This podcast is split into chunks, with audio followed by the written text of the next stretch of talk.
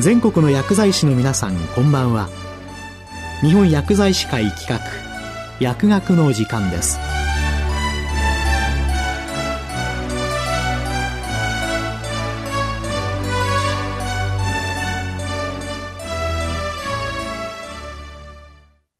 今日は最近の副作用情報から医薬品、医療機器等安全性情報372号について厚生労働省医薬生活衛生局医薬安全対策課中村ありささんにお話しいただきます。皆さん、こんばんは。厚生労働省医薬生活衛生局医薬安全対策課でございます。本日は令和2年4月発刊の医薬品医療機器等安全性情報372号についてご紹介いたします。372号の1番目は、医薬品による重篤な皮膚障害に関するゲノム研究についてです。医薬品の副作用の中でも、薬理作用と関連付けできないものは一般に、その発症予測が難しく、重症で発症後に治療を必要とする場合が少なくありません。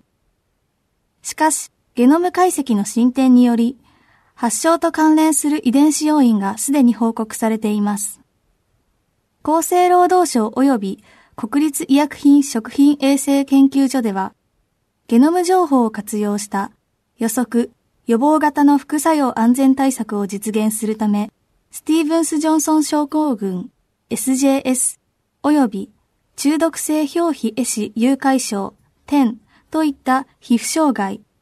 黄門筋誘拐症、間質性肺疾患の副作用に関する発症患者のゲノム資料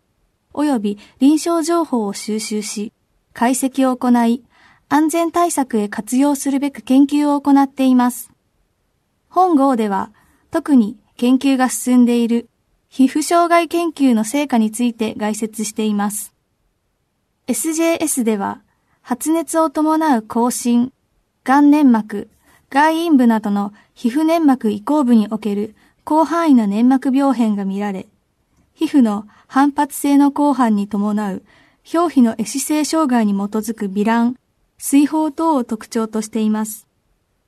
微乱、水泡等の面積は体表面積の10%未満であり、発症原因は医薬品のほか、マイコプラズマ等の感染症です。一方、点は、広範囲な広範と全身の10%以上の水泡、表皮剥離、微乱などの顕著な表皮の壊死性障害を認め、高熱と粘膜疹を伴い、医薬品による皮膚障害の中で最も重篤とされています。SJS 及び10の発生頻度は、人口100万人あたりそれぞれ年間1から6人、及び0.4から1.3人と極めて低いものの、発症すると予後不良となる場合があり、皮膚症状が軽快した後も、目、偽膜形成等や、呼吸器官等に障害を残すことがあります。これらの副作用に関しては、診断基準が平成28年に改定されており、また、重篤副作用疾患別対応マニュアルも平成29年に改定されているのでご参照ください。医薬品による重篤な皮膚障害に関するゲノム研究については、平成28年の医薬品医療機器等安全性情報336号に記載しており、他研究を含め知見の進展があった医薬品についてご紹介します。抗尿酸結晶薬アロプリノールに関しては、ヒト白血球抗原 HLA の型の一つである HLA-B スター5801との優位な関連が認められ、この関連は添付文書にも記載されています。この関連は最初に漢民族で報告され、日本人、タイ人、白人、韓国人等でも認められています。なお、日本人における HLA-B スター5801の保有率は1%であり、海外では HLA 型以外のリスク因子の探索も進んでいます。アロプリノールは腎排泄型の医薬品ですが、台湾の研究では、腎障害がリスク因子との結果が得られており、タイでも腎障害がリスク因子となり得ることが報告されています。抗転換薬カルバマゼピンに関しては、日本人において HLA-B スター1511及び HLA-A スター3101との関連が報告されています。日本人集団における頻度はそれぞれ約1%、8から9%と報告されており、後者の方が頻度が高く、カルバマゼピンの関連は添付文書にも記載されています。理化学研究所から平成30年に発表された論文では、カルバマゼピンを投与予定の1130名を対象に、カルバマゼピンを投与前に HLAA スター3101の診断を行い、陰性者にはカルバマゼピンを、陽性者には代替薬をそれぞれ投与したところ、カルバマゼピンによる薬疹の発症率が41から61%減少することが示され、HLAA スター3101遺伝子型を用いた検査の臨床的有用性が実証されました。抗転換薬フェニトインに関しては、台湾、マレーシア及び日本の共同研究で SJS、10及びドレス、DIHS 発症とフェニトインの解毒代謝酵素 SIP2C9 の機能低下多形であり、日本人における保有率が約5から6%の SIP2C9 スター3との優位な関連が示されました。さらに、日本人 SJS 転患者でも、オッズ比8.88にて、優位な関連が示され、マレーシア人の SJS10 やドレス患者でも検証されました。実際に重症薬疹患者で、血中フェニトイン濃度が対象のフェニトイン耐性患者に比して、優位に高いことも示されています。風邪症状に解熱鎮痛薬を用いて、重症癌障害を伴う SJS10 を発症した患者の解析では、日本人保有率がともに約14%である HLAA スター0206及び HLA-B スター4403との優位な関連が見出されていました。さらに、同条件の患者群に関し、京都府立医科大学の上田准教授らによる日本人用の DNA アレイを用いた解析により、15番染色体に3種、16番に3種、優位に関連する遺伝子多形が報告されました。本関連が漢方薬による SJS10、重症癌障害を伴う SJS10、漢方薬による重症癌障害を伴う SJS10 のいずれかに関連するのか、国立医薬品食品衛生研究所にて、6種の遺伝子多形のうち4種の解析を、解熱鎮痛薬が非偽薬の患者を対象に行ったところ、16番染色体の2種の多形において、漢方薬による重症癌障害を伴う SJS10 のみとの有意な関連が示されました。サルファ剤による日本人 SJS10 患者8例においては、健康成人の日本人集団に比べて、統計学的な多重性補正後も優位に高い HLA-A スター1101保有率が認められました。本関連は日本人 DIHS 患者7例を対象にした解析でも認められました。統合解析では重症薬疹患者における HLAA スター1101の保有率は15例中10例と約67%であり、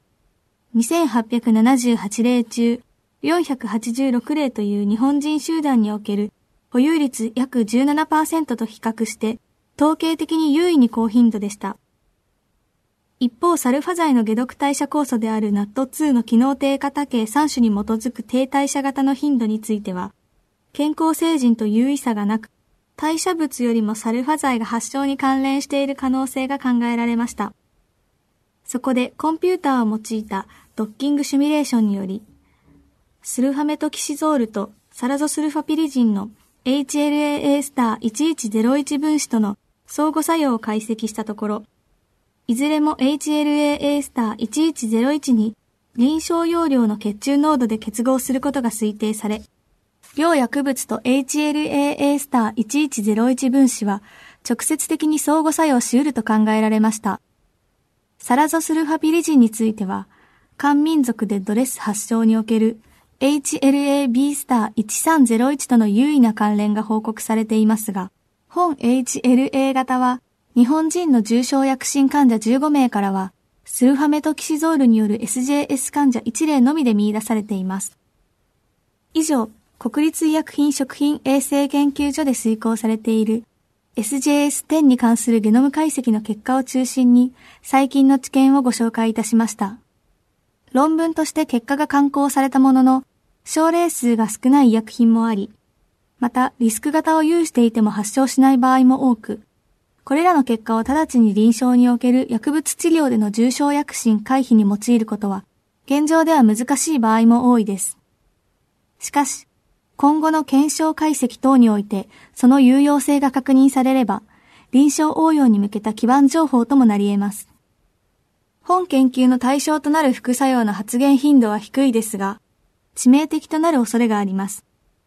また、民族により異なる発症関連因子が報告されていることから、発症予測に有用な解析結果を得るためには、日本人におけるこれらの副作用発現例の情報収集が非常に重要であり、今後もこれらの情報収集に努めていきたいと考えております。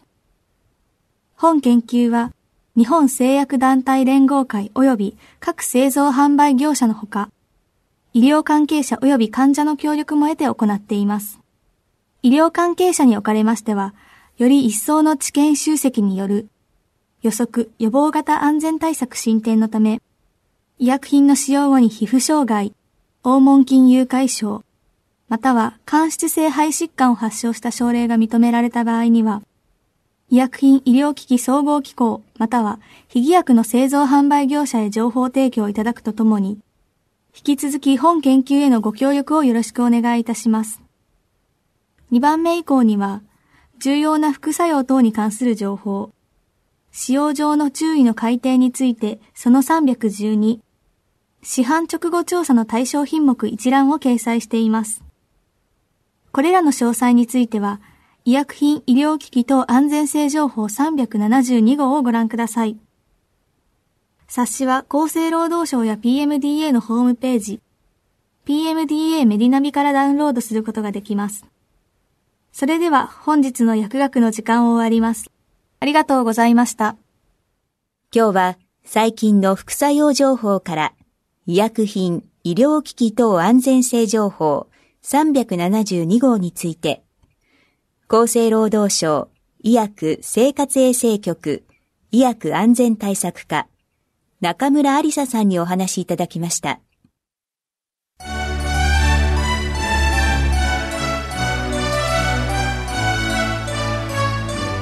本薬剤師会企画薬学の時間を終わります。